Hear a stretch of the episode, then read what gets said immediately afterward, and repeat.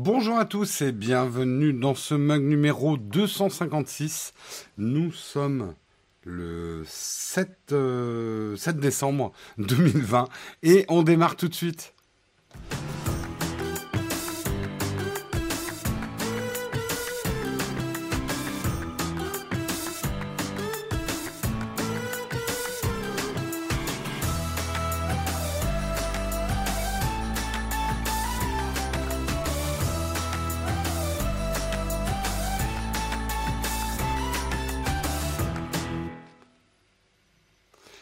Merci beaucoup Gus 1, 2, 3 Sun pour ton Prime, euh, durée de 8 mois. Eh bien, merci de rester chez nous. Nous sommes le septième chocolat du calendrier, tout à fait. J'espère que vous allez bien, que vous avez passé un bon week-end, hein, que ça n'a pas été trop euh, la cohue, les cadeaux de Noël, que vous avez consommé avec modération pendant ces Black Friday en achetant que ce qui était utile pour vous et pas pas, pas de choses dont vous aviez envie mais qui vous servaient à rien. Voilà, un discours responsable face à la consommation cette année. Je vais entendre personne qui me dise qu'ils ont acheté quelque chose à cause de moi. Vous avez juste acheté des choses grâce à moi. Voilà, ça c'est dit. Euh... On est déjà pas mal dans la chatroom. On va commencer, on va regarder un petit peu de quoi on va parler ce matin. On va parler euh, d'Apple, c'était le, je crois que c'était le 4, euh, le, jour euh, effectivement pour les, les, gens en situation de handicap et on verra effectivement ce que Apple fait euh, pour les personnes en situation de handicap. C'est assez intéressant. On parlera de la Chine qui lance un programme géant de contrôle de la météo. On parlera de Macron sur Brut qui a été vu par 7 millions de jeunes sur les réseaux sociaux. On parlera euh, comment les réseaux sociaux tentent de contrer la désinformation autour des vaccins. Euh, des vaccins. On parlera également de la rivalité entre Jeff Bezos et Elon Musk, les deux hommes les plus riches du monde. Et euh, on terminera avec une cerise sur le croissant, une histoire un petit peu marrante quelqu'un qui s'est acheté une PS5 en faisant croire euh, à sa femme que c'était un purificateur d'air. On verra comment l'histoire se termine. Voilà un petit peu pour le programme. Eh ben, je vous propose eh ben, qu'on lance tout de suite hein, ces news en lançant le, le, le Kawa.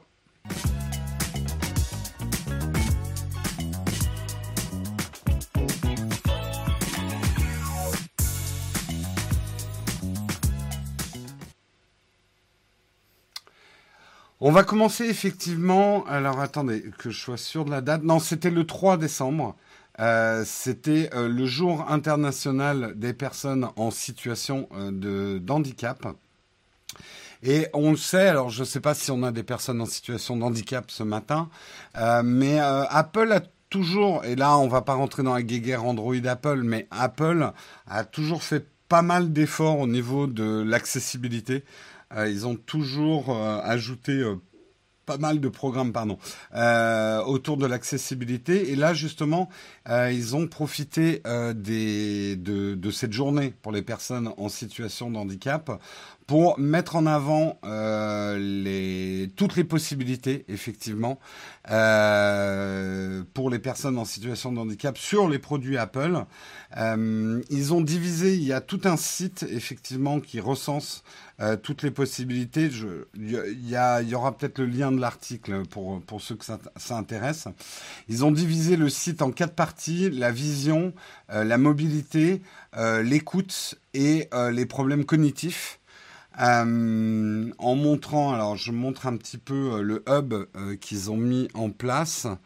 Euh, donc avec, euh, alors pour l'instant c'est en anglais, hein, on espère que tout ça euh, sera traduit assez rapidement, mais en montrant justement de manière assez pédagogique toutes les manières de d'interagir avec des produits Apple pour les personnes en situation de handicap, ce qui est assez intéressant attendez, je reprends le contrôle de mon truc.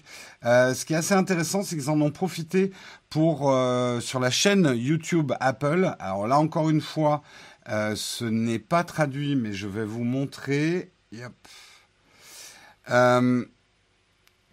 on a maintenant 24 vidéos expliquant par des petits tutos très courts euh, comment utiliser euh, chaque chose, par exemple comment prendre un selfie avec le voice control, euh, utiliser la loupe sur votre iPhone, comment use over text, ça doit être la, lecture sur le texte pour, pour que le texte s'affiche plus grand sur votre Mac. comment justement utiliser tout le, le control center euh, sur les iPhones. Je conseille d'ailleurs, même à ceux qui ne sont pas en situation de handicap, ça peut être intéressant d'aller voir. Il y a des trucs super astucieux euh, qu'a fait Apple euh, pour contrôler qui peuvent servir. moi, je me souviens, c'était marrant, au Vietnam, ils activaient pratiquement tous le control center parce qu'ils adoraient avoir le bouton euh, le bouton sophistiqué qui permet d'appeler euh, plein de, de, fonctionnalités sur le côté. Euh, voilà, même sans être handicapé, comme nous dit le tutorien, c'est intéressant d'aller voir. Les, les, petits tutos sont, c'est même assez fascinant. Et on peut quand même dire chapeau à Apple d'avoir développé. Merci beaucoup Artelis pour ton Prime, troisième mois d'abonnement. Euh, c'est assez fort quand même de la part d'Apple euh, d'avoir développé tout ça sur l'accessibilité. Euh, il y a vraiment des trucs qui sont super sophistiqués que moi je soupçonnais même pas. J'ai pas tout regardé, mais j'en ai regardé quelques-uns et, c'est assez intéressant à voir. Hum, donc je vous conseille de, de vous intéresser à ça. attendez, j'ai perdu mon article du coup. Alors, euh, je le dis, c'est pas encore traduit, il n'y a pas les sous-titres non plus. Euh, donc on espère que tout ça va être euh, traduit rapidement par Apple France pour, YouTube, ou en tout cas mettre les sous-titres. mais ça peut être déjà intéressant de, de, regarder ça. Ils ont fait également une deuxième chose sur le Facebook, sur l'Instagram pardon d'Apple. Euh, ils ont fait un highlight sur Jordan Nicholson. Alors, je vais vous montrer Jordan Nicholson. Ah mince, ça va être de tra... Ouais, euh, désolé. Euh, effectivement, ça ne s'affiche pas. Ah si, ça s'affiche dans le bon sens pour vous.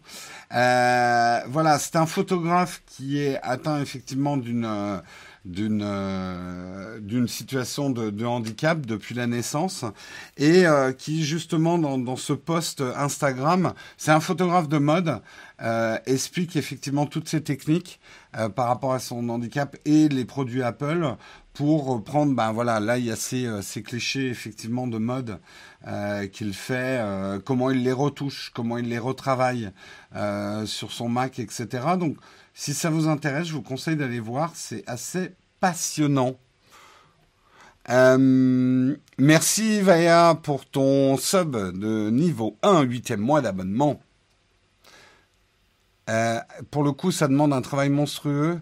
J'ai jamais trop aimé ce que fait Apple en général, mais là, pour le coup, ouais. Alors, justement, deux mots sur la concurrence. Euh, on peut pas dire que Android ne fait rien pour les personnes en situation de handicap.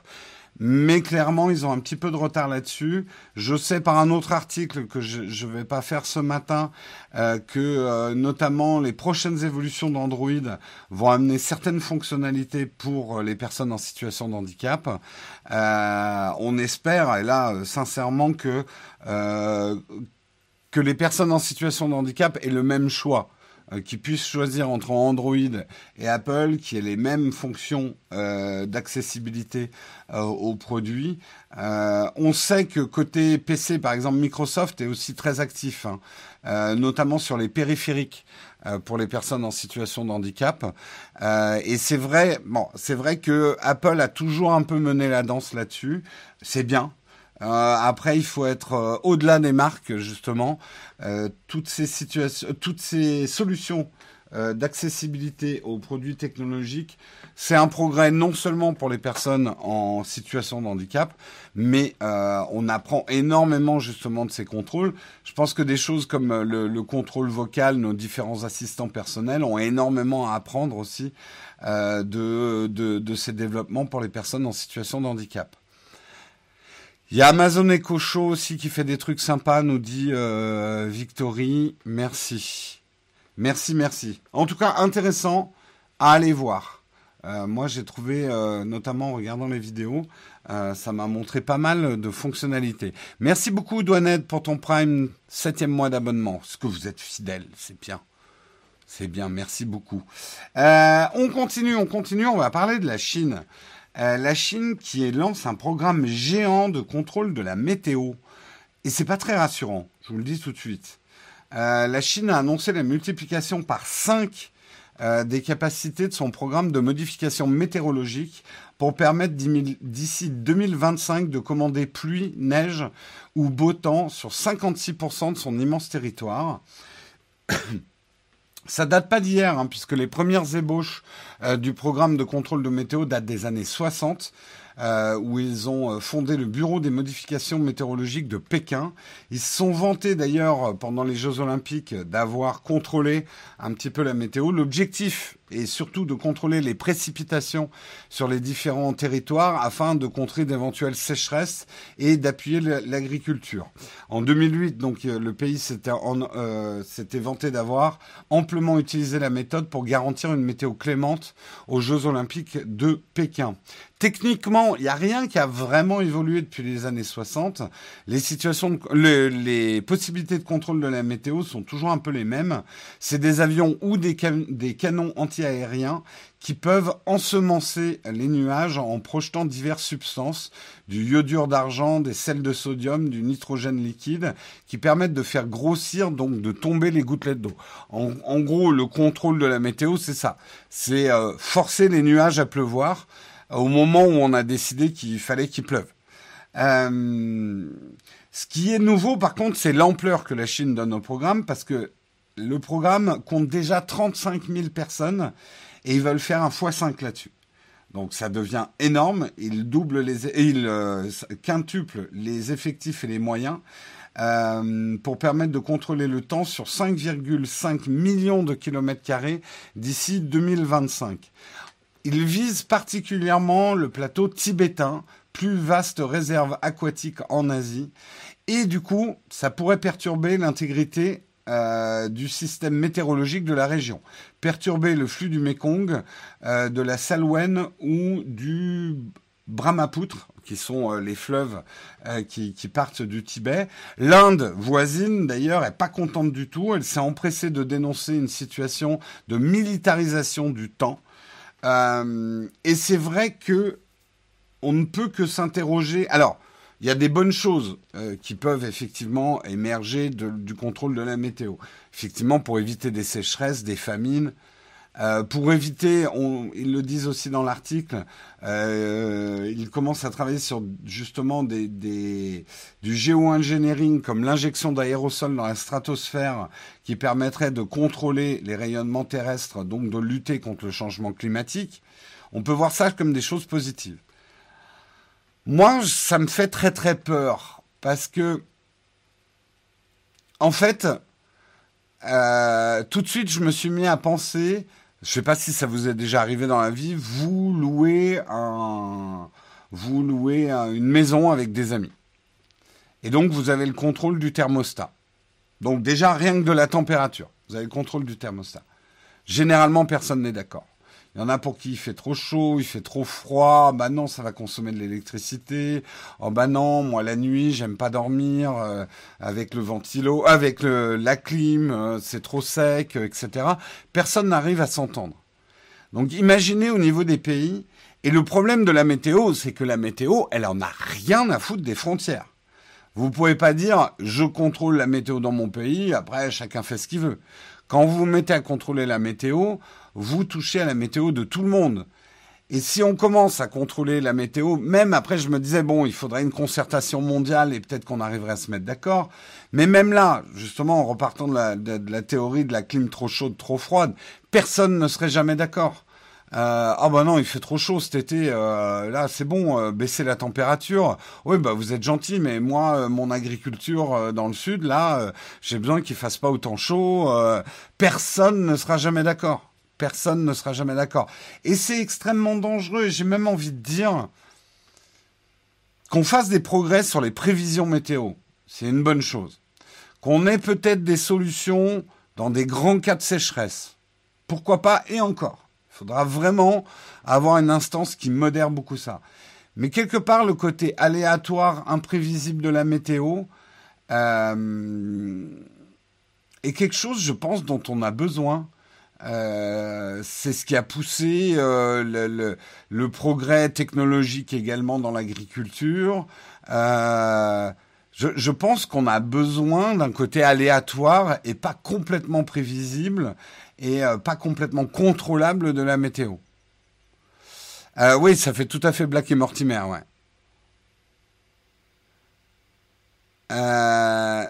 cela s'ajoute aux grands travaux sur les fleuves chinois, tout à. Euh, effectivement, euh, et ça, quand même, c'est hyper inquiétant. Et c'est vrai qu'un pays de la surface de la Chine, euh, on se doute bien que s'ils mettent à trafiquer leur, cours d'eau, la météo, etc., ça va avoir des conséquences sur le monde entier. Moi, je veux de la neige sur mon marque pour faire du ski, mais je ne veux pas. Oui, il y a un, un petit peu de ça, ouais. Non, mais voilà, moi aussi. J'aimerais bien, par exemple, au moins une semaine de neige euh, sur Paris pour faire des photos. Hein Donc, euh, je sais pas, il y aurait des votes. On mettrait un système de vote pour la météo. Ce serait catastrophique. Bien sûr, non mais de toute façon, euh, j'ai c'est bien ce que je dis. Il y a des choses certainement intéressantes. Il ne faut pas arrêter la recherche dans, le, le, dans les contrôles climatiques. Mais que chaque pays se mette à contrôler son climat, ça va être le bordel. Parce qu'une fois que tu as forcé un nuage à pisser, j'allais dire, à pleuvoir, bah, ça veut dire qu'il a plus d'eau pour le pays d'à côté, par exemple. Euh, donc, tu as peut-être résolu, toi, ton problème de sécheresse, mais tu as peut-être créé un problème de sécheresse dans le pays voisin. Moi, j'ai quand même l'impression que la météo, on sait, on connaît pas tout. Euh, sur les grandes dynamiques du monde euh, de comment fonctionne la météo. On est à peine en train de comprendre comment le Gulf, le Gulf Stream fonctionne et ce genre de choses. Euh, donc moi là je dis mm, mm. bon après la Chine t'as beau dire mm, la Chine elle va être rien à foutre. Donc inquiétant. Moi en tout cas je trouve ça inquiétant. Euh, la météorologie est un des phénomènes les plus complexes. Tout à fait. Il y a tellement de paramètres dans, la météo. Après, attention, hein, je ne suis pas du tout euh, pour qu'on arrête la recherche dans le domaine euh, et qu'on soit de plus en plus fort en prévision météo. Commencer à toucher de comment ça fonctionne tout ça, on sait que c'est un phénomène très complexe qui a permis l'émergence de la vie sur Terre. C'est un peu comme, c'est exactement comme le génome. Moi, le génome, je suis 100% pour qu'on continue à travailler dessus et ça peut euh, effectivement euh, sauver euh, des vies et les maladies génétiques, etc. Mais bon, c'est même pas la peine d'avoir vu Gataka pour voir les problèmes que ça peut engendrer si on commence effectivement à, à, commercialiser et à promettre aux gens de pouvoir contrôler le génome humain, notamment avant la naissance. Euh, voilà, c'est pas la peine d'avoir euh, lu énormément de bouquins de, de, de science-fiction pour comprendre les dangers et qu'il faut réguler, il faut légiférer là-dessus. Euh, niveau politique, ça pourrait vite déclarer une guerre par simple soupçon, tout à fait. Oui, science sans conscience n'est que ruine de la Terre. Ça, c'est clair. Euh, J'ai déjà été sous un déluge devant le siège de Météo France à un moment où leur app dirait zéro de pluie.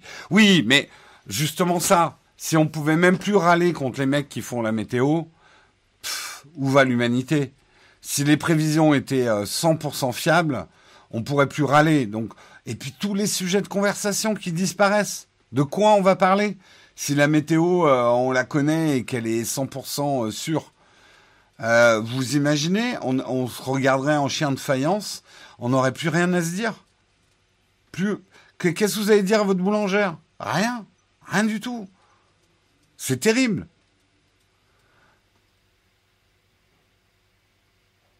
Les Chinois vont bousiller la Terre et c'est pour ça qu'ils colonisent la Lune en ce moment. C'est une façon de voir le monde. Pourquoi l'humanité veut-elle s'autodétruire? Alors, technique savoir, je pense que je reviens toujours à mes, mon vieux dada. Je pense que quelqu'un s'est posé la question le jour où l'homme a trouvé comment il pouvait faire du feu lui-même. Euh, l'homme depuis, alors je ne saurais pas dater, hein, mais euh, depuis qu'il, allez, on, va baser ça sur l'invention du feu, mais depuis qu'il a inventé une manière de faire du feu lui-même, a toujours inventé des solutions pour s'auto-détruire. Et tu peux très bien t'auto-détruire avec du feu. Hein. Euh, c'est la première. Pour moi, c'est voilà, le feu est exactement la première et la dernière et, la mère de toutes les technologies, avec tous les dangers que ça représente, le feu et tous les progrès que ça représente. Euh, donc la question, elle est éternelle. Bien sûr, l'humanité a toujours cherché à se détruire, mais elle a toujours cherché à progresser aussi. Euh, et, l'émergence du feu nous a permis euh, l'émergence de la culture. Alors certains pourraient dire, ouais, mais finalement on aurait pu rester à manger de la viande crue et des baies et des animaux en fait. Pourquoi pas? Là, là, on part dans des discours de philo, mais voilà. Euh, oui, euh, après, on n'est pas en train de faire un, un débat sur le silex avant le feu, etc. Mais je pense que le feu est, un très bon exemple parce que le feu est l'exemple même de la technologie qui peut détruire comme servir, euh, qui peut protéger comme euh, comme te, te, détruire la gueule, qui, peut être une arme comme qui peut affonder les foyers. Euh, voilà, c'est le propre. Voilà, le feu, c'est le fameux couteau à double tranchant de la technologie. Merci beaucoup, euh, Dreadlocks, pour ton Prime. Deuxième mois d'abonnement. Et euh, de la viande crue ou des baies, c'est du révisionnisme. Non, mais euh, peut-être qu'on aurait pu avoir un, groupe d'hommes préhistoriques avec une conscience qui aurait dit Oula, le feu là, les gars, on est en train de toucher euh, à Mère Nature, aux équilibres de Mère Nature. Ça va nous pourrir la gueule. Et quelque part, ils ont eu raison. Ça a tout changé. Ça a tout changé. Euh, voilà, je vous invite encore une fois, je le cite toujours, c'est un de mes livres de chevet, à lire le livre Pourquoi j'ai mangé mon père, euh, qui raconte ça avec beaucoup d'humour. Ces grandes avec des hommes préhistoriques de gauche et de droite, c'est à mourir de rire, et qui raconte très bien ça, quoi. Il y avait déjà des antifeux à l'époque. C'est probable.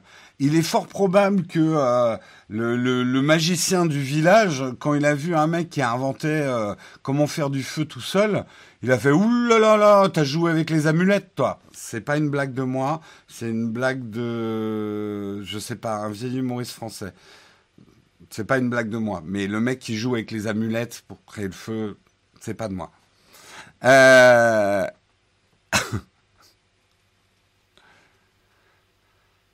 Euh, essayer de contrôler la météo peut être plus dangereux que de faire péter des têtes nucléaires. C'est pas forcément incompatible en plus.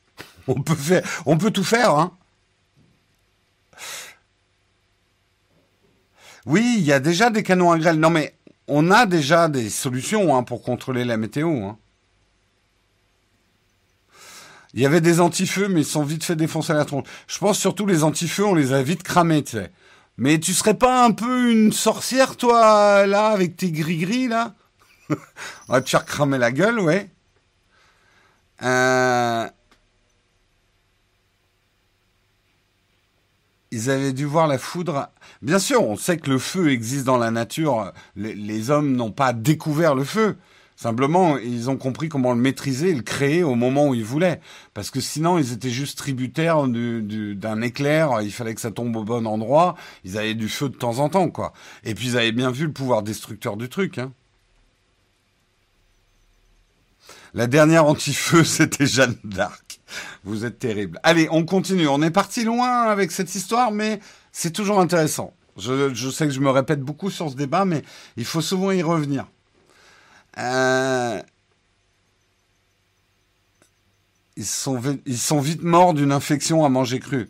Ben, il y a ça, hein, euh, le, feu a permis effectivement de prolonger, de prolonger euh, l'espérance de vie qui devait être de 20 ans, quoi, à l'époque. T'étais un vieillard à 20 ans. Hein. À... à 15 ans, t'étais un boomer à l'époque préhistorique. allez, on continue. Je sens que vous êtes bien lancé hein, là sur ce sujet. Hein. Euh, on continue et euh, sans aucun rapport, on va parler de l'interview de Macron sur Brut. Alors je sais pas si vous l'avez regardé ou vous avez regardé des extraits. On va pas s'intéresser au discours de Macron parce que d'autres le font mieux que moi. Mais par contre, justement au phénomène Brut, plus de 7 millions de jeunes ont regardé l'interview d'Emmanuel Macron euh, sur Brut vendredi. Une longue interview, hein, il a passé plus de deux heures sur ce média en ligne qui est Brut. Brut rapporte avoir enregistré un record d'audience historique sur le réseau social Snapchat en parallèle, plus de 6 millions de téléspectateurs ont suivi les échanges sur les chaînes d'information. C'est vachement intéressant cet article parce que ça montre comment le monde des médias est en train de complètement shifter. Ça fait 10 ans qu'on le dit. Euh, moi, en 2009, j'avais fondé une chaîne qui s'appelait No Watch, qui à l'époque était No Watch TV. On sentait bien le phénomène que toute une nouvelle génération se détournait de la télé, cherchait des nouveaux médias, des nouveaux moyens d'information. Là, quand même, euh, grâce au déploiement d'un dispositif multiplateforme avec un Facebook Live retransmis sur YouTube, Twitter et Twitch, et des stories sur Instagram et TikTok, l'interview d'Emmanuel Macron a été vue par plus de 50% des 15-34 ans euh, en France, selon un communiqué de Brut. Il y a eu plus de 200 000 commentaires euh, sur ces interviews. Alors là, je fais ma mauvaise langue. Il y avait combien d'insultes dans les 200 000 commentaires? J'aimerais bien le ratio insultes-commentaires. Commentaires constructifs sur une interview du président de la République française. Euh, les 200 000 commentaires, moi je miserais à peu près sur 150 000 insultes. Hein. et je suis optimiste, je pense. Euh, l'entretien donc a duré plus de deux heures, mené par les journalistes euh, Rémi Buzine, que euh, j'ai eu la chance de connaître à ses tout débuts, hein, Rémi Buzine, Yagmour Sengi et Thomas Snergarov. Euh, donc, a suscité plus de 200 000 commentaires. Sur Snapchat, où le président s'est livré à une session de questions-réponses, l'interview a généré plus de 100 millions de snaps vus sur la même story. Euh, donc, c'est une story euh, qui est... Donc, ça, ils ont créé autour de cette interview énormément de snaps et de stories, des, histoires éphémères, courtes. Donc, ça montre aussi la différence de ce média, c'est que la personne qui regarde s'en empare, peut la contrôler, la manipuler aussi, euh, prendre un extrait du président, la poster, mais c'est intéressant. On est passé de génération euh, biberonnée à la télé, sur laquelle on pouvait vaguement agir avec une télécommande, à une civilisation où on modèle l'image. Alors avec les dangers que ça représente, on va pas revenir sur l'histoire du feu, mais on le voit aussi tous les dangers de manipulation des médias, mais aussi la créativité que ça permet et le fait de pouvoir, de ne plus être hypnotisé euh, par euh, les vidéos et de pouvoir les, les malaxer, en, créer des infos à partir des infos et tout ça, c'est aussi un progrès.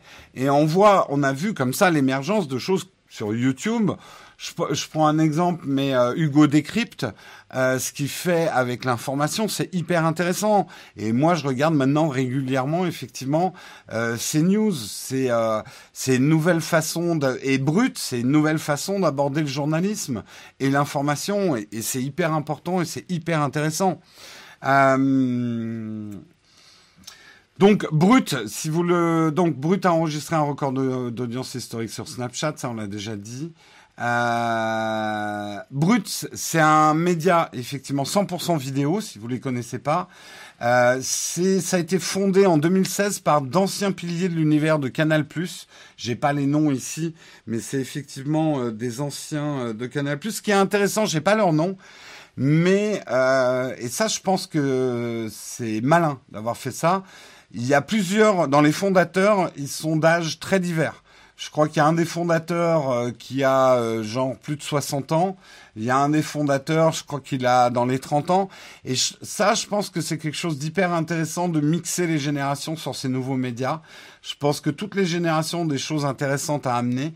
Euh, je pense notamment que les, les plus anciennes générations de l'audiovisuel ont peut-être amené une certaine rigueur et une manière de faire de l'information. Euh, et, euh, et, les journalistes plus jeunes, euh, une manière aussi de faire l'information qui la désclérose, qui, qui la rend plus euh, accessible. Euh, ouais, Brut, c'est assez excellent. Alors, il faut pas que ça devienne un média unique. Il faut toujours s'inquiéter quand il y a des médias uniques. Euh, mais je trouve que la manière, et effectivement, ce que fait Rémi Buzine sur Brut, Brut c'est assez exemplaire. Et ça montre bien que oui, on peut faire du journalisme, il faut juste repenser les choses. Euh, il faut pas s'interdire, je pense aujourd'hui, euh, d'avoir des journalistes stars. Les gens suivent Brut aussi parce qu'ils suivent euh, Rémi Buzine. Et ça, je pense que c'est une des réflexions que les journalistes doivent avoir. Les, les titres de presse deviennent moins importants que les journalistes eux-mêmes. Les gens suivent des personnes euh, plus que des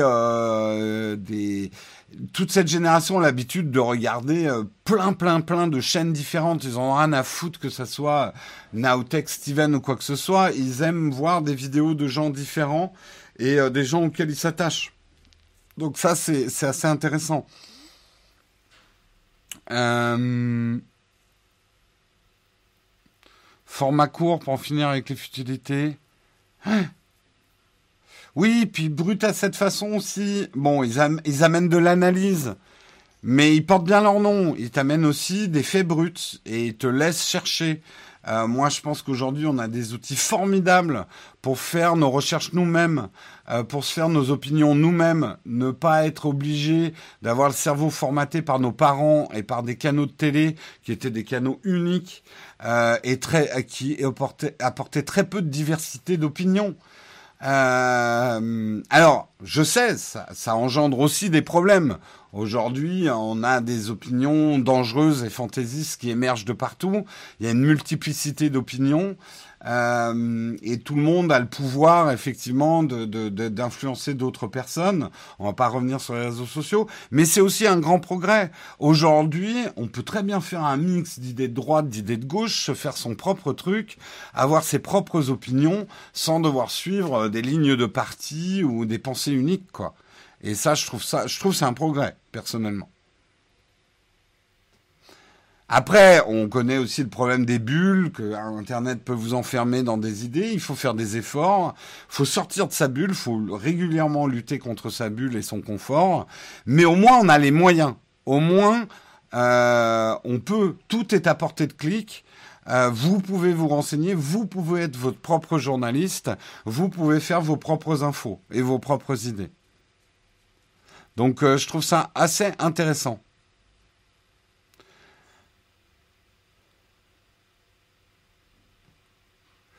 Euh, sans parler du fait que le fait sans analyse souvent laisse place à des conclusions peu éclairées. Oui, mais de toute façon, il faut jamais voir ce type de médias comme des finalités, mais des débuts aussi. De toute façon, ne vous limitez pas à un média. Premier conseil de, santé mentale. Et puis, allez lire surtout les médias des gens dont vous êtes contre. Euh, ça ne veut pas dire aller euh, lire des trucs complètement nauséabonds euh, et de se forcer à regarder des trucs euh, complètement. Euh, mais euh, intéressez-vous aux autres qui ont une autre opinion. Challengez, enfin mettez en cause, pardon, anglicisme, mettez en cause vos convictions et, et c'est bien, ça fait du bien.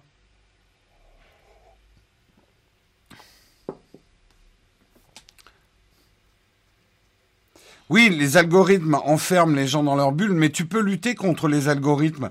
Je vous avais déjà dit, par exemple, ne regardez pas les vidéos que YouTube vous recommande à droite. Cherchez vos propres vidéos sur YouTube. Ne suivez pas les recommandations. Eh ben, là, vous ne serez pas enfermé dans votre bulle.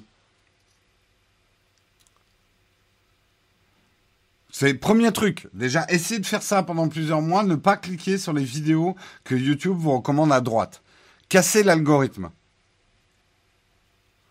C'est, euh, ça marche plutôt bien. Hein. Moi, je, le fais et ça marche plutôt bien. Et du coup, mon YouTube devient plus intéressant parce que je regarde des choses plus variées.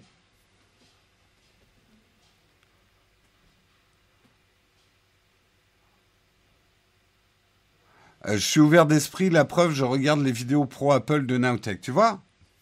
Tout à fait. Tout à fait, tout à fait. Euh, on continue, on continue. Euh, ben justement, on reste un petit peu euh, dans le sujet, puisque comment les réseaux sociaux tentent de contrer la désinformation sur les vaccins. Et alors là, j'aimerais faire, avant de commencer l'article, un, un petit point.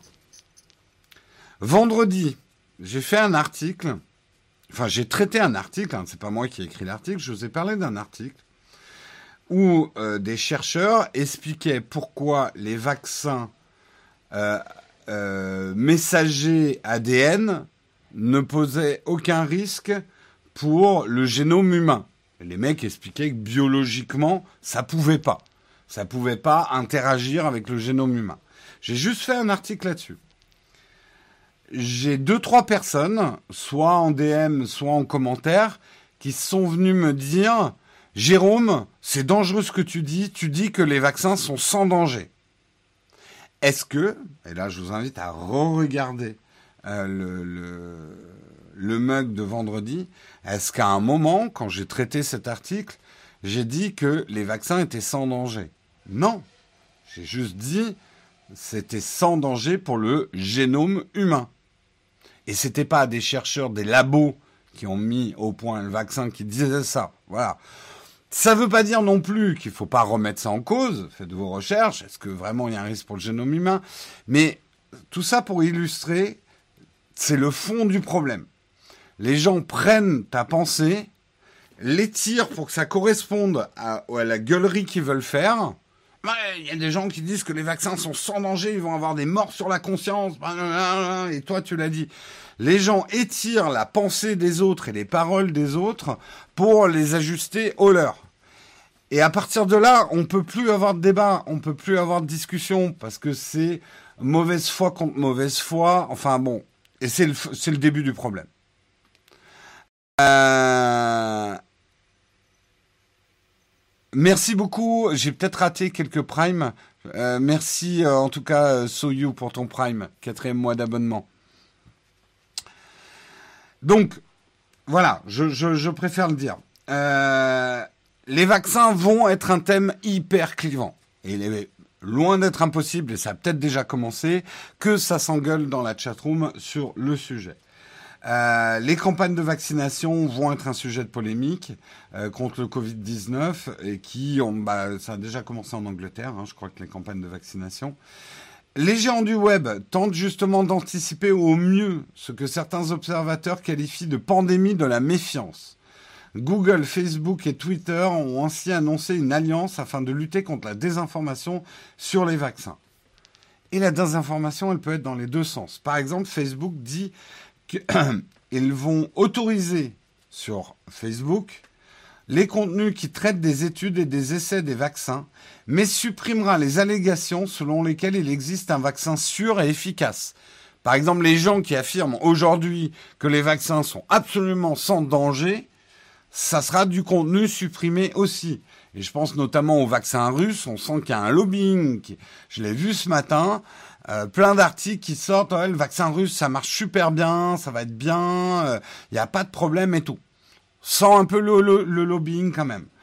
Euh, et euh, ils veulent supprimer ces allégations selon lesquelles il, existe un vaccin sûr et efficace jusqu'à ce que les autorités sanitaires mondiales aient approuvé un tel vaccin. Alors je sais, certains vont dire même quand les autorités sanitaires mondiales auront certifié les vaccins, euh, il y a un danger parce qu'on nous manipule et c'est peut-être des reptiliens ou j'en sais rien. Enfin voilà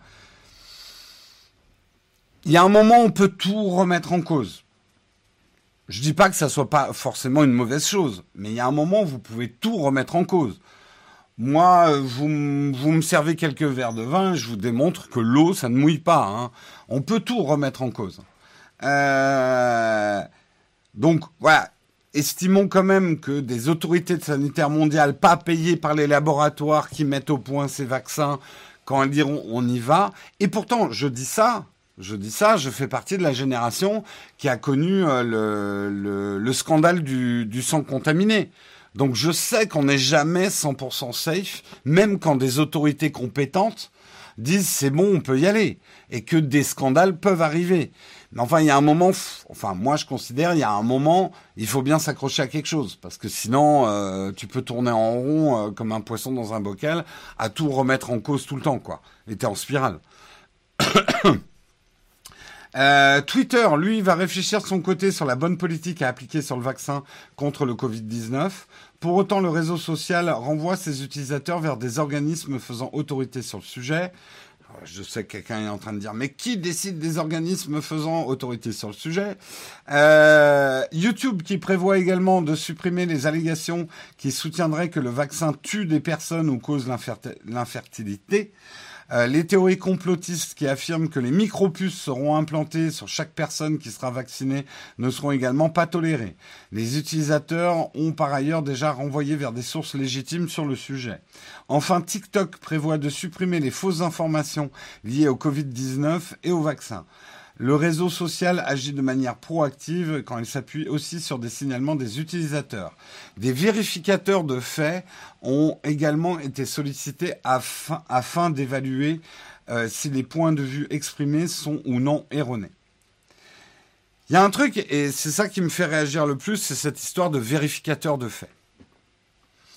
C'est effectivement, c'est peut-être un nouveau métier hein, qui est en train de se créer. Euh, c'est là où on a perdu les journalistes. Quelque part, les journalistes et un journaliste modèle et parfait, pour moi, est un vérificateur de faits.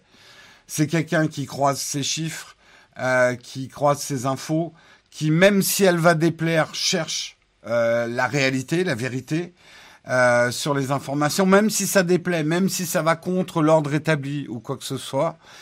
Il faut peut-être qu'on recrée des organes de vérificateurs de faits euh, pour aider justement les réseaux sociaux. Vendredi, on parlait de ce fameux comité qu'a monté Facebook. Ce qui est un peu inquiétant, c'est que c'est Facebook qui le monte. Est-ce qu'il faut monter des, organismes euh, indépendants de vérificateurs de faits? Comment on les monte? Comment on les finance? Euh, Comment ça peut marcher Mais il faut se poser la question.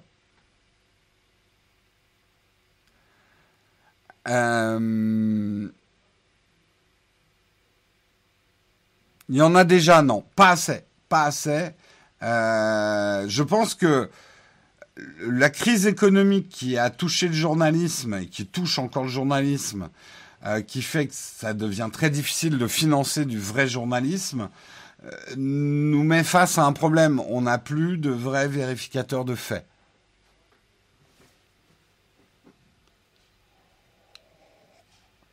Il faut, et c'est con à dire, hein, mais quelque part, le financement des journaux, par le fait qu'on achetait des journaux, permettait d'une certaine façon un financement indépendant de vérificateurs de faits. Alors, j'ajoute plein de bémols à ce que je viens de dire. C'est beaucoup plus nuancé que ça et compliqué.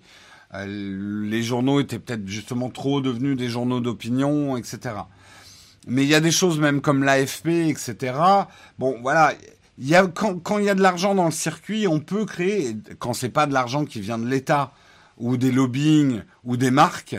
Euh, alors, le journalisme, c'était un de ses problèmes, ne reposait pas que sur les abonnements, mais également les, relations avec les marques à travers la publicité.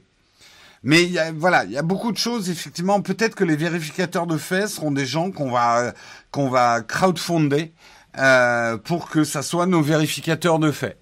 Voilà.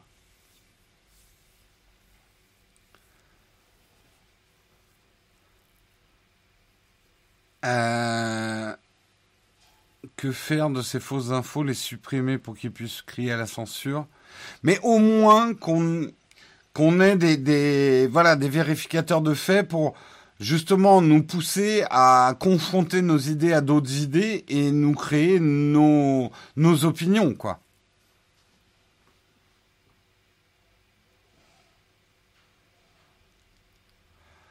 Euh. Alors attends. Le mag. Ah oui, non, c'est le bot là le bot qui parle. Euh, l'immédiateté de l'info ne limite-t-elle pas son analyse critique? Si, il y a ce problème-là aussi. On veut des infos tellement rapidement, et j'en parle souvent, même sur YouTube. Euh, il faut des gens qui testent dans les deux heures après avoir reçu euh, leur smartphone parce que la majorité demande ça, le test le plus rapide possible. Moi, je m'agrippe à essayer de prendre le temps de faire des tests parce qu'on découvre des choses sur les produits qu'on peut pas découvrir la première semaine où on a un produit en main.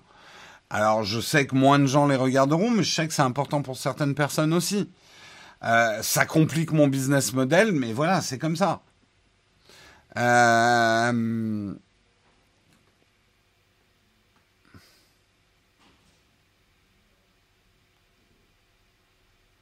Le métier de journaliste n'est plus un métier rentable, c'est un des problèmes. Hein. De toute façon, le problème, il est économique. Hein. Euh, cherchez pas. Hein.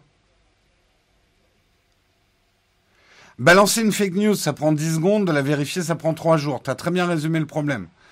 Euh, à vouloir aller trop vite, on peut plus rien vérifier.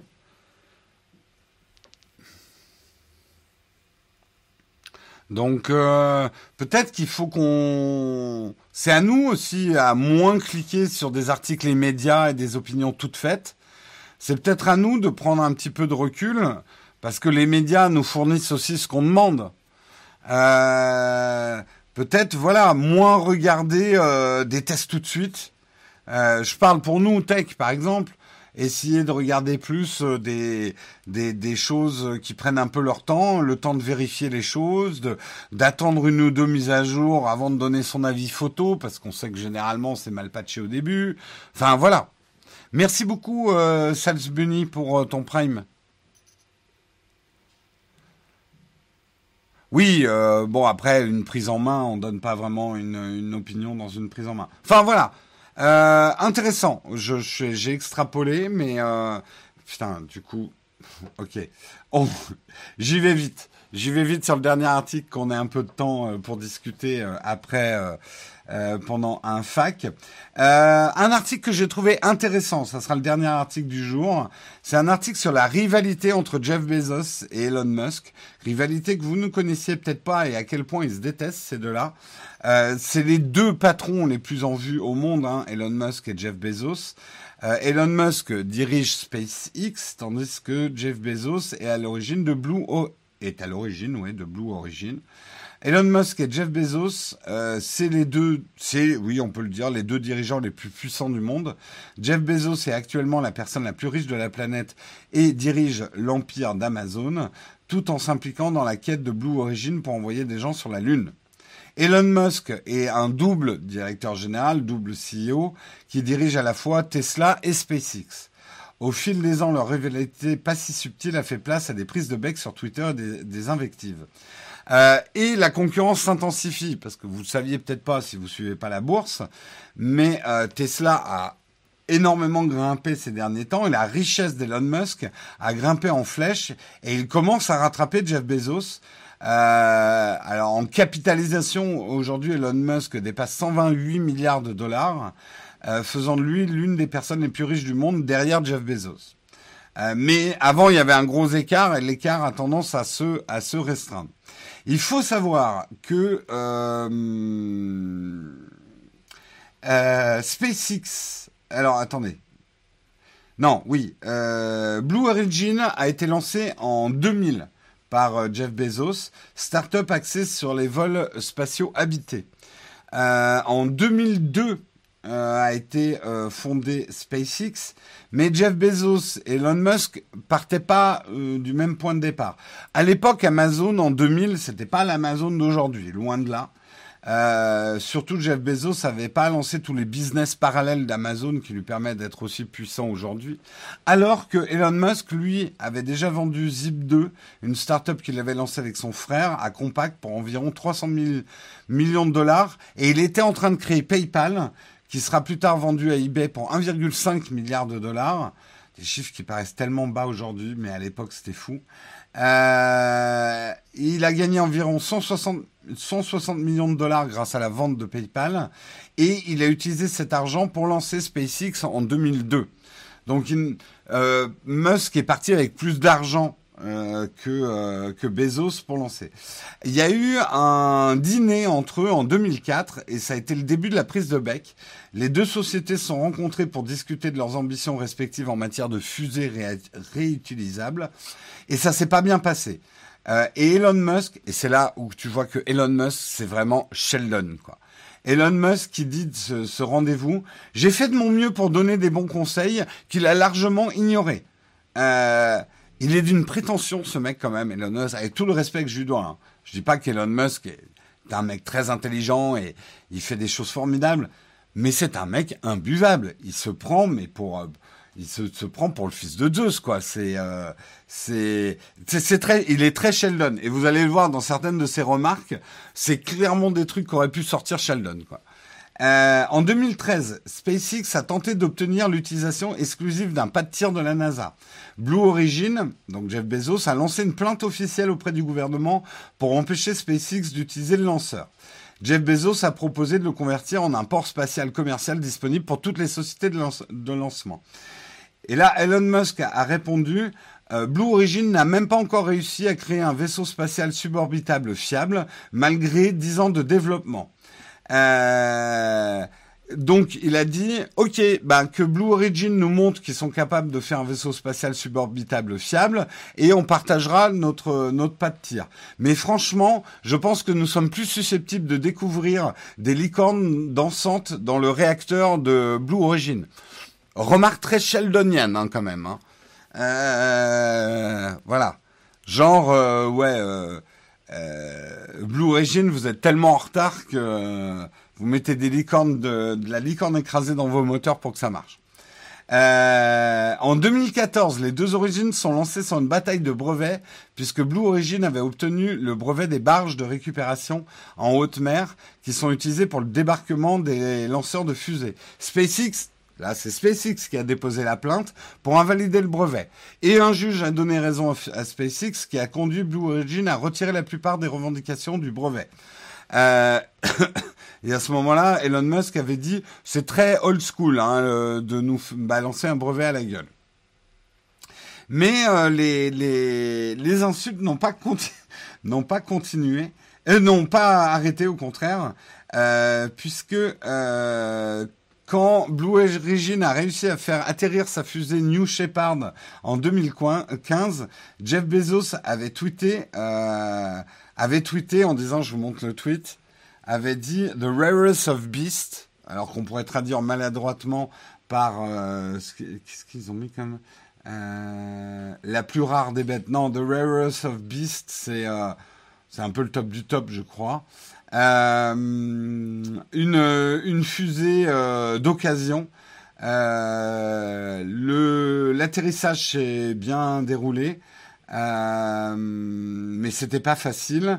Ça peut sembler simple. Regardez la vidéo. Et Elon Musk qui avait répondu c'est pas tout à fait rare ton truc.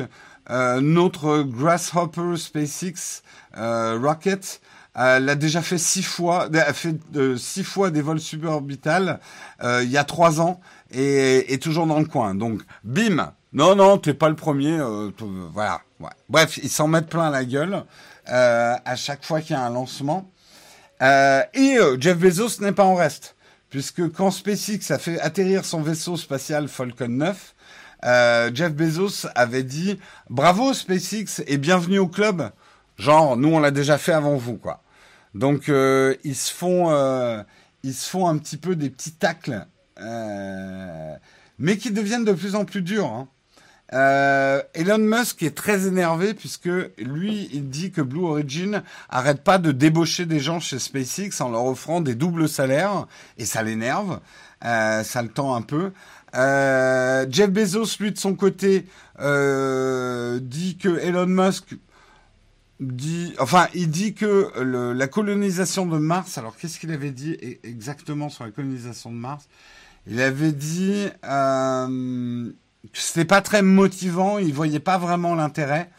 euh, puisqu'il a dit allez vivre au, sommet du mont Everest pendant un an d'abord et voyez si vous aimez ça, parce que c'est un paradis comparé à Mars, a déclaré Jeff Bezos en 2019. Lors de sa présentation pour Blue Moon, il a fait référence aux ambitions martiennes de SpaceX, une fois plus, en titrant une diapositive sur Mars, Far, far, far, far away. Euh, donc très très loin. Lui, pour l'instant, il a plutôt l'objectif Lune. D'ailleurs, les deux sociétés ont l'objectif Lune. Euh, ce à quoi Elon Musk, ça continue, hein. Elon Musk a fait un tacle pas très gentil sur l'âge de Jeff Bezos, puisque Elon Musk, lui, il a 49 ans. Euh, Jeff Bezos a 56 ans. Et euh, du coup, euh, Elon Musk a dit euh, que Blue Origin était trop lent pour faire de réels progrès. Il a surtout dit le rythme des progrès est trop lent et le nombre des années qu'il reste à vivre n'est pas assez suffisant. Euh, mais je suis quand même content qu'ils fassent ce qu'ils font avec Blue Origin. C'est vrai. Ça, ça c'est un peu dégueulasse de dire ouais mec tu vas crever avant moi donc t'auras pas le temps de faire les bonnes fusées et les bons trucs. Euh, c'est peut-être réel, c'est peut-être statistiquement correct, mais tu le dis pas à quelqu'un. Enfin ça se dit pas. C'est c'est un méchant tag. En plus il en sait rien. Hein. Euh, euh, les probas font que tu peut-être que euh, Jeff Bezos euh, vivra beaucoup plus longtemps que Elon Musk. Hein. Mais ouais, en plus 7 ans d'écart, c'est pas c'est bon, traiter un mec de vieillard parce qu'il a 7 ans de plus que toi, c'est ouais. Ouais. C'est un peu bac à sable, ouais. C'est un peu pour les deux mecs, on va dire quasiment les plus riches du monde et qui balancent des fusées. Euh, avec la drogue qui s'enfile, pas sûr qu'il vivra plus vieux que que Jeff Bezos. Oui. Euh, bon, c'est des taquineries.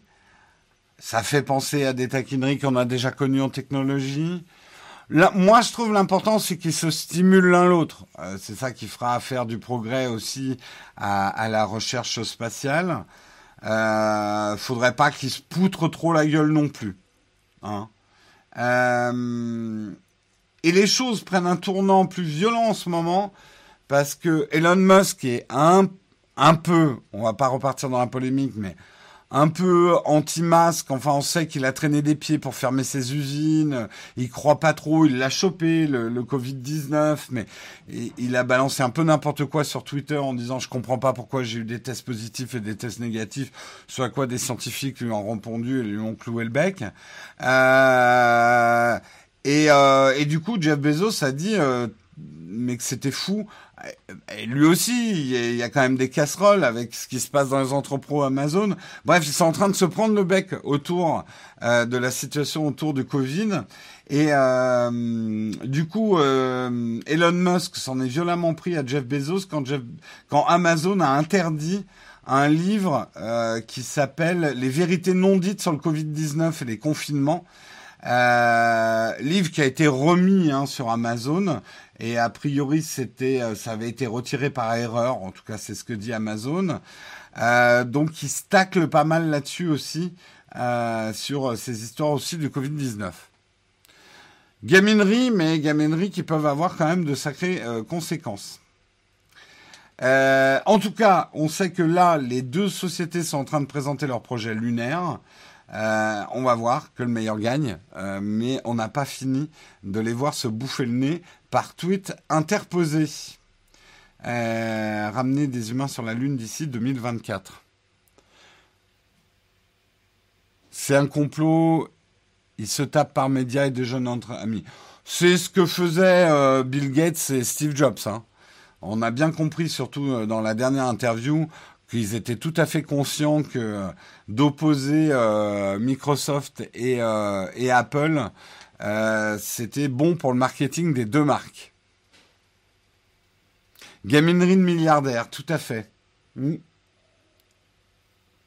Alors que ça serait tellement beau s'ils se prenaient la main et qu'ils faisaient des fusées ensemble. Mais après, oui et non. Moi, je pense que c'est vu que maintenant la colonisation spatiale passe par le domaine du privé, et c'est plus les États, mais déjà à l'époque des États, il y avait la compétition entre les États. La compétition, tant qu'elle reste fair play, est un stimulant pour l'innovation. Euh,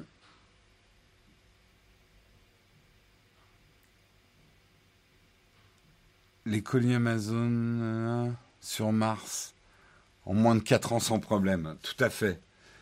Recevez, euh, vous refaisez votre produit express en 8 mois sur Mars. Euh, on termine, on termine. On va passer à la cerise euh, sur le croissant. Avant, un petit mot sur notre sponsor, donc le Shadow PC. Vous le savez, vous pouvez gagner un mois de Shadow PC toutes les semaines. Le tirage au sort, ça sera vendredi. Vous pouvez jouer sur Twitter. Vous faites un tweet dans lequel vous mettez le hashtag now, euh, Nowtech, pardon. Euh, non, euh, oui, le et le hashtag ShadowPC et ça vous permettra d'apparaître dans le tirage au sort du vendredi, d'avoir une chance de gagner. Il faut suivre aussi le Twitter Nowtech. Vous nous expliquez dans ce tweet pourquoi vous voulez gagner ce ShadowPC et on se donne rendez-vous vendredi pour connaître le gagnant. Bonne chance à tous. On passe à la cerise sur le croissant.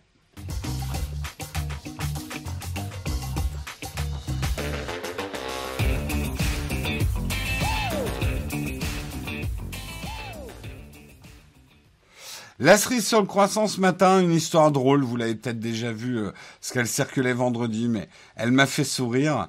Euh, tout commence à Taïwan en novembre 2020. Euh, un joueur qui lorgnait sur la nouvelle la nouvelle plateforme signée Sony, la PS5, avait vraiment envie de les acheter. Le problème, c'est que sa compagne était vraiment pas d'accord. C'est manifestement quelqu'un qui avait un problème d'addiction aux jeux vidéo par rapport au couple. Et euh, donc, il était en désaccord catégorique avec sa compagne, sa compagne, pardon, avec lequel il vit. Euh, mais il avait vraiment très très envie d'une PS5. Du coup, il a acheté une PS5 euh, et il a expliqué à sa compagne que ça n'était pas une console, mais un purificateur d'air. Et c'est vrai que quand on regarde la console, là j'ai la boîte, c'est assez bien vu. Il y, a, un petit côté purificateur d'air euh, qui est qui aurait pu euh, qui aurait pu euh, tromper tromper un petit peu. ça n'a pas marché, hein, parce que sa femme, elle était quand même pas conne. Elle a mis à jour la supercherie. Euh, et du coup, il a dû se séparer de sa PlayStation et c'est comme ça qu'on a connu l'histoire parce que il l'a raconté à la personne à qui il a vendu euh, sa PS5. Alors, effectivement, évitons de tomber dans la caricature et certains l'ont dit dans la chatroom. Euh, ça aurait très bien pu être une, une, une femme qui adore jouer à la PS5. Euh, et son mec qui est pas trop d'accord parce que ils avaient déjà eu pas mal de problèmes avec la PS4 dans leur équilibre de couple. Ne jugeons jamais les fonctionnements des couples. Euh, regardons d'abord les, les pailles qu'on a dans nos yeux avant de regarder les poutres chez le voisin. Euh, effectivement, les jeux vidéo peuvent être un problème chez certains couples. Euh, et à chacun de trouver ses équilibres, on n'a pas à juger. Évitons effectivement de tomber dans la caricature de la, de la femme castratrice qui empêche le mec de jouer aux jeux vidéo, parce que on est en 2020, bordel. Voilà. Euh, alors, ils sont peut-être inspirés et euh, il y a eu effectivement, je crois que c'est sur la télé coréenne. Vous savez que les Coréens adorent faire des sketchs euh, dans leur dans leur news. Je vous en passe un petit moment.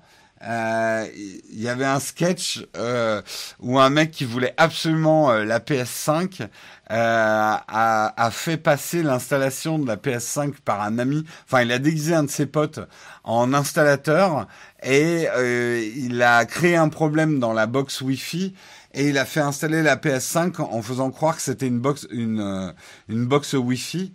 Euh, alors là aussi, hein, dans la caricature euh, de la mère au foyer, un peu naïf, qui fait ah mais c'est un peu gros comme box Wi-Fi et tout ça, quoi.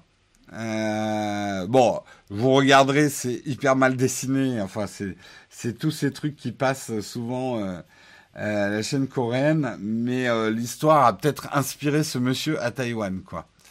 Euh... Ah, c'est vrai après que la forme de la PS5, mais je trouve que le, le purificateur d'air c'était assez bien vu, quoi. En tout cas, voilà pour les petites histoires drôles. Euh, c'est pas l'inverse, la paille chez le voisin, la poutre dans son œil. Oui, c'est ça, pardon, j'ai confusé. Euh, arrêtez de regarder les yeux du voisin, fouillez vos propres yeux. Voilà. Toi, c'est ta compagne qui insiste pour que tu la prennes, euh, pourtant elle ne joue pas. Mais pourquoi tu la prends pas alors?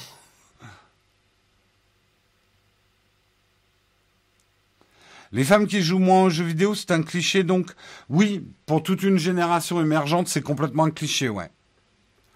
Alors c'est sûr que si tu prends euh, euh, la génération boomer, la génération X et un petit peu la génération d'après, euh, oui, moi, ma génération, il y avait très peu de femmes qui jouaient. Euh, mais des générations plus jeunes, qui commencent à devenir moins jeunes, hein, qui arrivent vers les 30 ans, euh, maintenant il y a beaucoup beaucoup de femmes qui jouent aux jeux vidéo.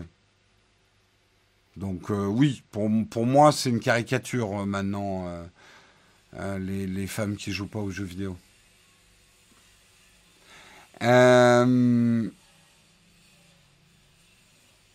On n'en trouve pas des... Oui, de toute façon, le problème est résolu, on n'en trouve plus des PS5.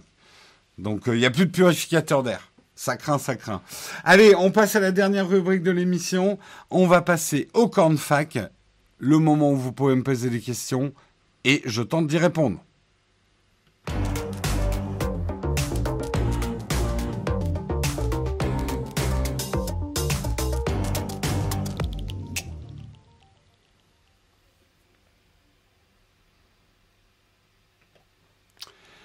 Est-ce que vous avez des questions en, ce matin? Je prends les derniers commentaires du dernier article. Déjà, je ne saurais pas le prendre. Hein. ma copine joue plus que moi. Les femmes ne jouent pas toujours au même jeu. L'un des génies de, Nintendo, c'est d'avoir amené un public différent euh, avec les entraînements cérébraux. Oui, alors, c'est vrai que. Je sais pas s'il faut voir les choses genre les femmes jouent à d'autres jeux que les hommes. Ou je sais pas si c'est ça ou comme tu dis l'industrie qui se diversifie. Euh, et que maintenant on a plus de choix sur le type de jeu. C'est vrai que quand euh, le, jeu vidéo était surtout dominé par des mâles blancs euh, jeunes, on avait un peu toujours le même type de jeu vidéo, quoi. Euh, basé euh, sur le fight, une part de violence, euh, toujours un peu les mêmes archétypes de jeux vidéo. C'est vrai que les choses bougent. Nintendo en premier a amené d'autres types de jeux vidéo. Après, dire les femmes jouent forcément à des jeux différents, ça dépend. Je... Merci beaucoup, Darkmat, pour ton Prime. Deuxième mois d'abonnement. Oui, voilà, Tetris aussi a beaucoup changé les choses hein, dans les jeux vidéo. Hein. Mais d'ailleurs, on est encore un peu arriéré. Hein. Nombre de gens qui pensent euh, les jeux hardcore, euh, c'est pas les jeux mobiles, c'est pour les nanas. Les jeux hardcore, les vrais jeux, ça c'est des vrais jeux. Ah, castagne. T'entends encore vachement ça, quoi. Euh, même à l'époque, mes cousines préféraient Mist, Mist Loom à Mario, Street Fighter, Warcraft. Ouais, moi je sais que, alors moi j'ai peut-être eu de la chance, mais euh, ma guilde euh, sur, on avait quand même, on n'avait pas une majorité de filles, hein, loin de là. Hein. il y avait même une minorité, mais par exemple mon groupe de PVP, j'avais pas mal de filles dans mon groupe de PVT, PVP. Et euh, alors là, qu'on vienne pas me dire qu'elles n'avaient pas la niaque et, entre guillemets l'instinct guerrier, parce qu'elles étaient souvent beaucoup plus virulentes euh, et entre guillemets beaucoup moins fragiles euh, que euh, que d'autres mecs du groupe, quoi. Euh, je me souviens de ouais, j'ai des, des, bons souvenirs de PVP euh, et, et c'était cool comme team de PVP, ouais. Euh... Ouais, Overwatch, je pense que oui, il y a pas mal de filles. Alors, on va pas réaborder. On sait qu'il y a des problèmes de sexisme hein, dans le jeu vidéo. Hein. Je suis pas en train de dire que, euh, au contraire, euh, je, pense que c'est le, enfin, je le souhaite en tout cas. Je pense que le, le regain euh, de misogynie dans le jeu vidéo en ce moment, c'est le dernier surbresaut euh, d'une bête qui va mourir. Je l'espère en tout cas. Et généralement, le dernier surbresaut, il est toujours un peu violent. Voilà. Euh, j'espère que c'est ça. J'espère. Mais c'est vrai qu'il y, a un regain, de problèmes de misogynie dans le jeu vidéo actuellement. Presque plus qu'à mon époque. je suis très, je suis choqué hein, de voir certains trucs. Euh, j'essaye juste, j'espère juste ouais, que c'est le, c'est le dernier râle de la bête. Mais je suis peut-être un peu trop optimiste. Euh, allez, on passe peut-être aux questions. Parce que sinon, on va continuer le débat. Est-ce qu'il y a des questions ce matin?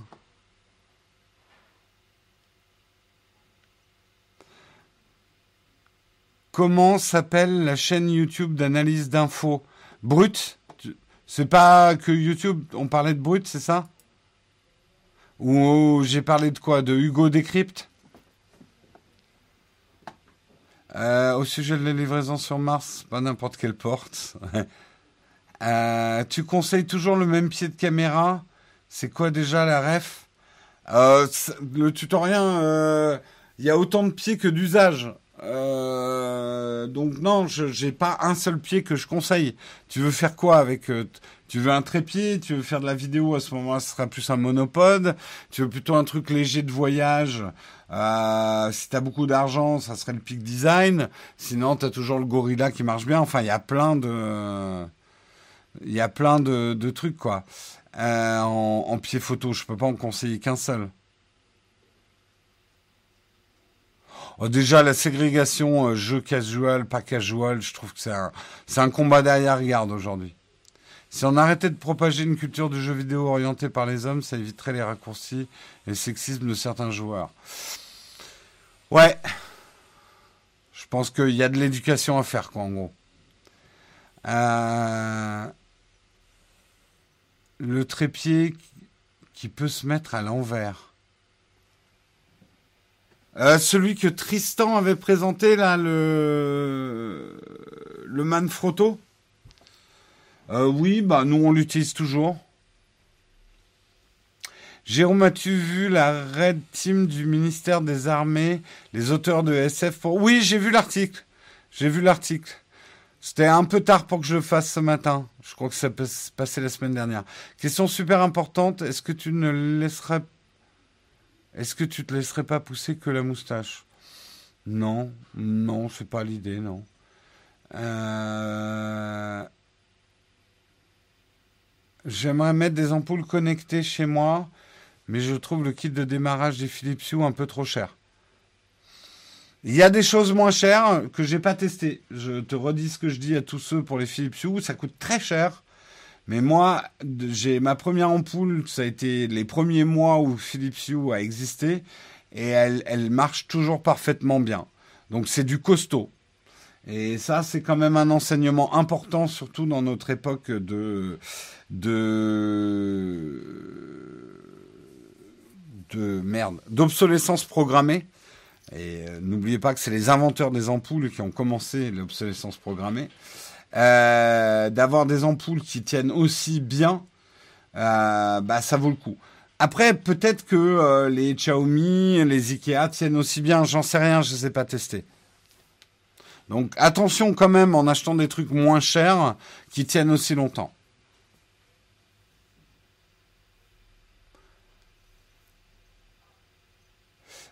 vous avez pas trop stressé quand le replay d'un live réservé aux contributeurs est en public. Ah bon? Hein, On a un lien d'un replay euh, live et tombé en public hmm, C'est pas, pas hyper grave, hein, il n'y a pas mort d'homme. Euh, mais j'ai pas suivi l'histoire. Je suis trop pauvre pour ne, pour ne pas acheter cher. Moi, ce que je dis juste, euh, ça peut valoir parfois le cas d'économiser un petit peu à ce moment-là euh, et d'acheter plus tard euh, et d'acheter de meilleure qualité. Parce que tu dis, je suis trop pauvre pour acheter cher. En même temps, du coup, si tu as un produit qui te pète dans les doigts euh, au bout d'un an, tu dois avoir le racheter. Au bout d'un moment, ça va être plus cher que si tu as acheté un produit qui dure plus longtemps. Donc, ce que je veux dire, c'est que le prix d'étiquette, attention à ça. Euh, c'est comme pour les vêtements. D'acheter des t-shirts qui valent 2 euros, c'est cool, tu as fait une bonne affaire, mais si le t-shirt se décompose au bout de 5 lavages, t'as pas fait une bonne affaire.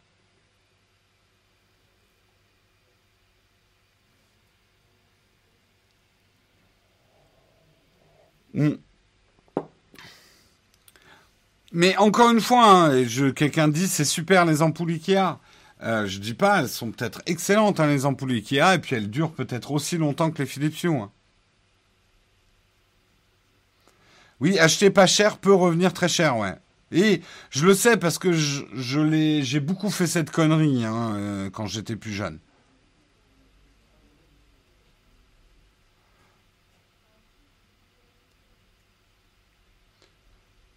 C'est ce que je vous dis souvent sur les smartphones hein, aussi. Hein. Euh, j'ai un problème avec Philips Hue. Je définis les couleurs et l'intensité dans l'appli Philips Hue.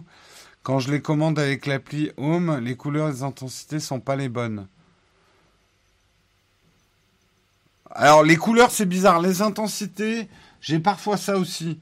Il me remet pas la dernière intensité que j'avais mise. Mais les couleurs par contre c'est très bizarre, t'as un problème.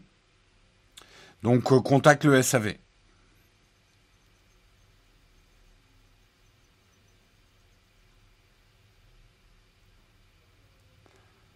Les objectifs 2001 pour ta chaîne YouTube.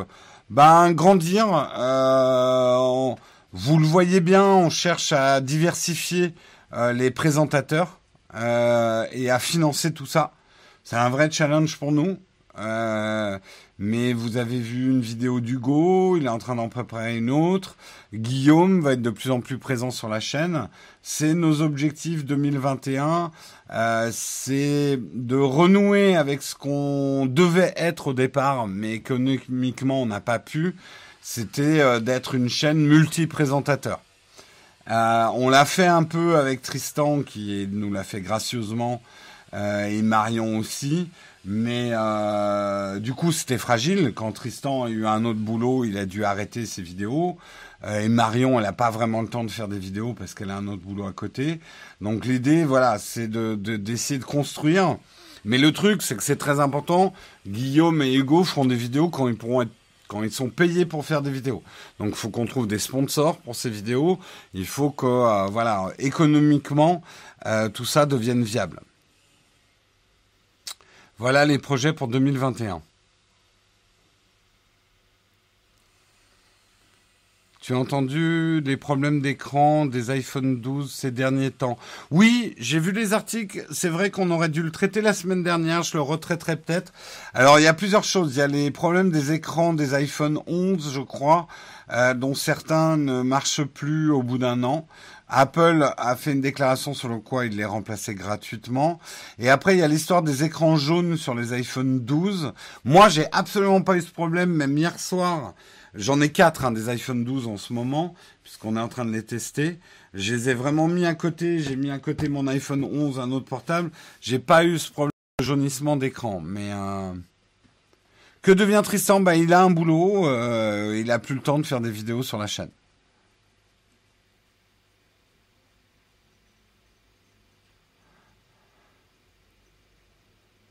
Jérôme est un youtubeur monestar, il veut faire travailler les jeunes. Oh, pas que les jeunes, on va fera peut-être rentrer. Euh, alors vraiment, ça c'est un truc. Euh, j'aime beaucoup brasser les générations. Je pense que tout le monde a à apprendre euh, des générations précédentes et des générations suivantes.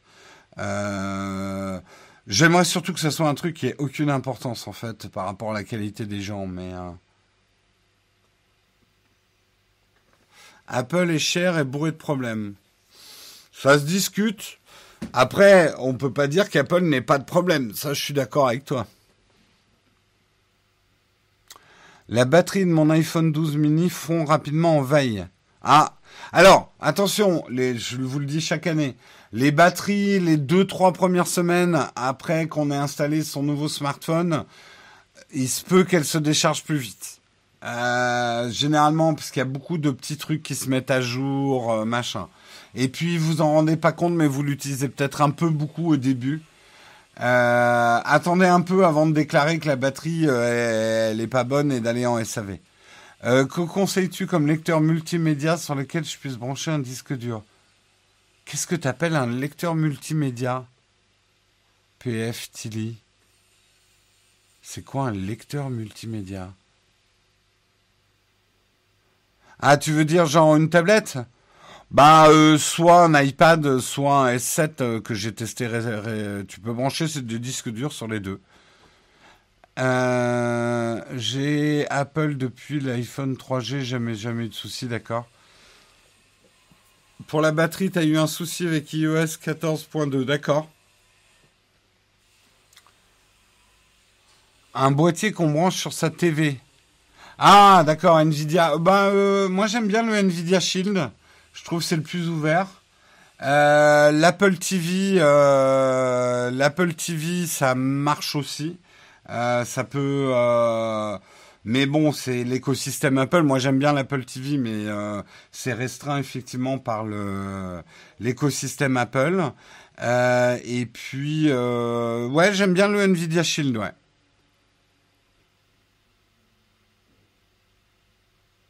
J'ai aimé l'épisode 6 Oui, beaucoup. N'oubliez pas, Jérôme ne fait pas le SAV. Ouais, n'oubliez pas que je suis pas payé par les marques pour réparer vos produits ou trouver. Enfin, n'oubliez pas d'appeler vos SAV avant de me poser une question.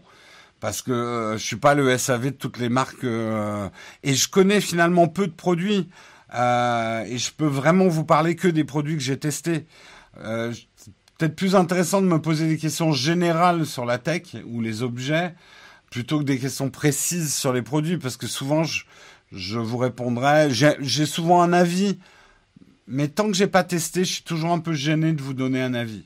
Voilà.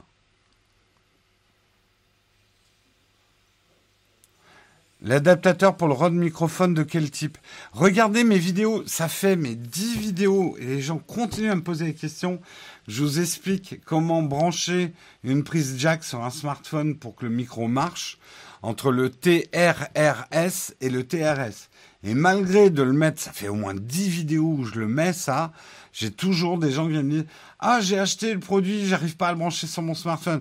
T'as pas regardé la vidéo T'as pas regardé la vidéo. Et tu vois qu'il m'engueule presque. Putain, j'ai acheté le, j'ai acheté le micro, j'arrive pas à le faire fonctionner sur, sur le smartphone. Donc je dis, t'as acheté le câble ah ouais, non, merde, j'ai oublié. Ah, désolé. Hmm. Euh, merci Bipascal pour ton prime. Elgato ou Yeti? C'est pas le même type. D'abord, c'est pas exactement le même prix. C'est pas le même, même type de micro. Le Elgato a pour lui d'être très léger, de s'intégrer parfaitement dans ton, avec le Stream Deck, euh, dans l'écosystème Elgato il s'inscrit très bien. Donc dans l'automatisation, etc. Euh, la grande force du Yeti, je trouve, c'est de tout faire. Pas trop mal. Après, il fait rien d'extraordinairement bien, le Yeti. Hein. C'est pas un très très très bon micro. Le gros avantage, c'est qu'il va euh, pouvoir euh, faire des choses dans beaucoup beaucoup de situations. Euh, nous le mettez pas en colère dès le lundi. Merci euh, Max Gerberry pour ton prime. Euh, nombreuses indisponibilités du G915 signalerait une nouvelle version USB-C à venir. Eh, peut-être.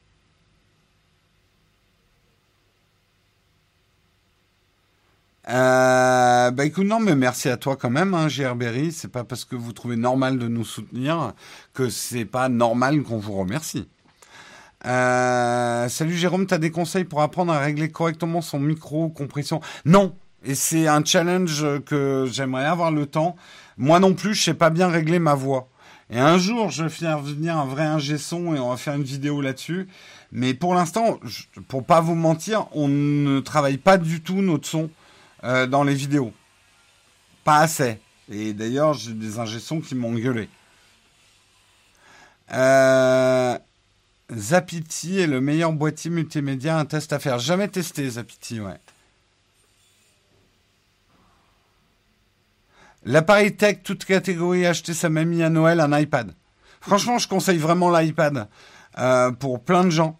Euh, les produits, tu peux en trouver d'occasion à 200 euros, neuf à 300, 350 euros. Alors c'est un gros cadeau, hein. Euh, mais l'iPad est vraiment un truc, ça plaira à toutes les générations.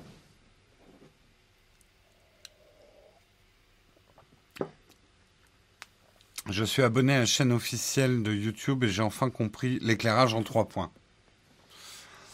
Euh, tu as testé l'iPad R4. J'ai fait un comparatif, ouais, euh, sur la chaîne Omegatron. Je, un, guide d'achat pour vous conseiller quel iPad acheter cette année. Et dedans, il y a le test de l'iPad R. Donc tu peux aller voir ça. Allez, je vais devoir vous quitter. Euh, j'ai une journée extrêmement chargée aujourd'hui et demain. Je vous retrouve demain matin. Ce soir, normalement, Guillaume, faut qu'il me le confirme, mais vous fera. J'ai prêté mon appart à Guillaume, là, il est sur Paris. vous fera normalement son live photo ce soir sur Twitch, donc ici. puis voilà, moi je vous retrouve demain matin à 8h. Je vous fais des gros gros bisous.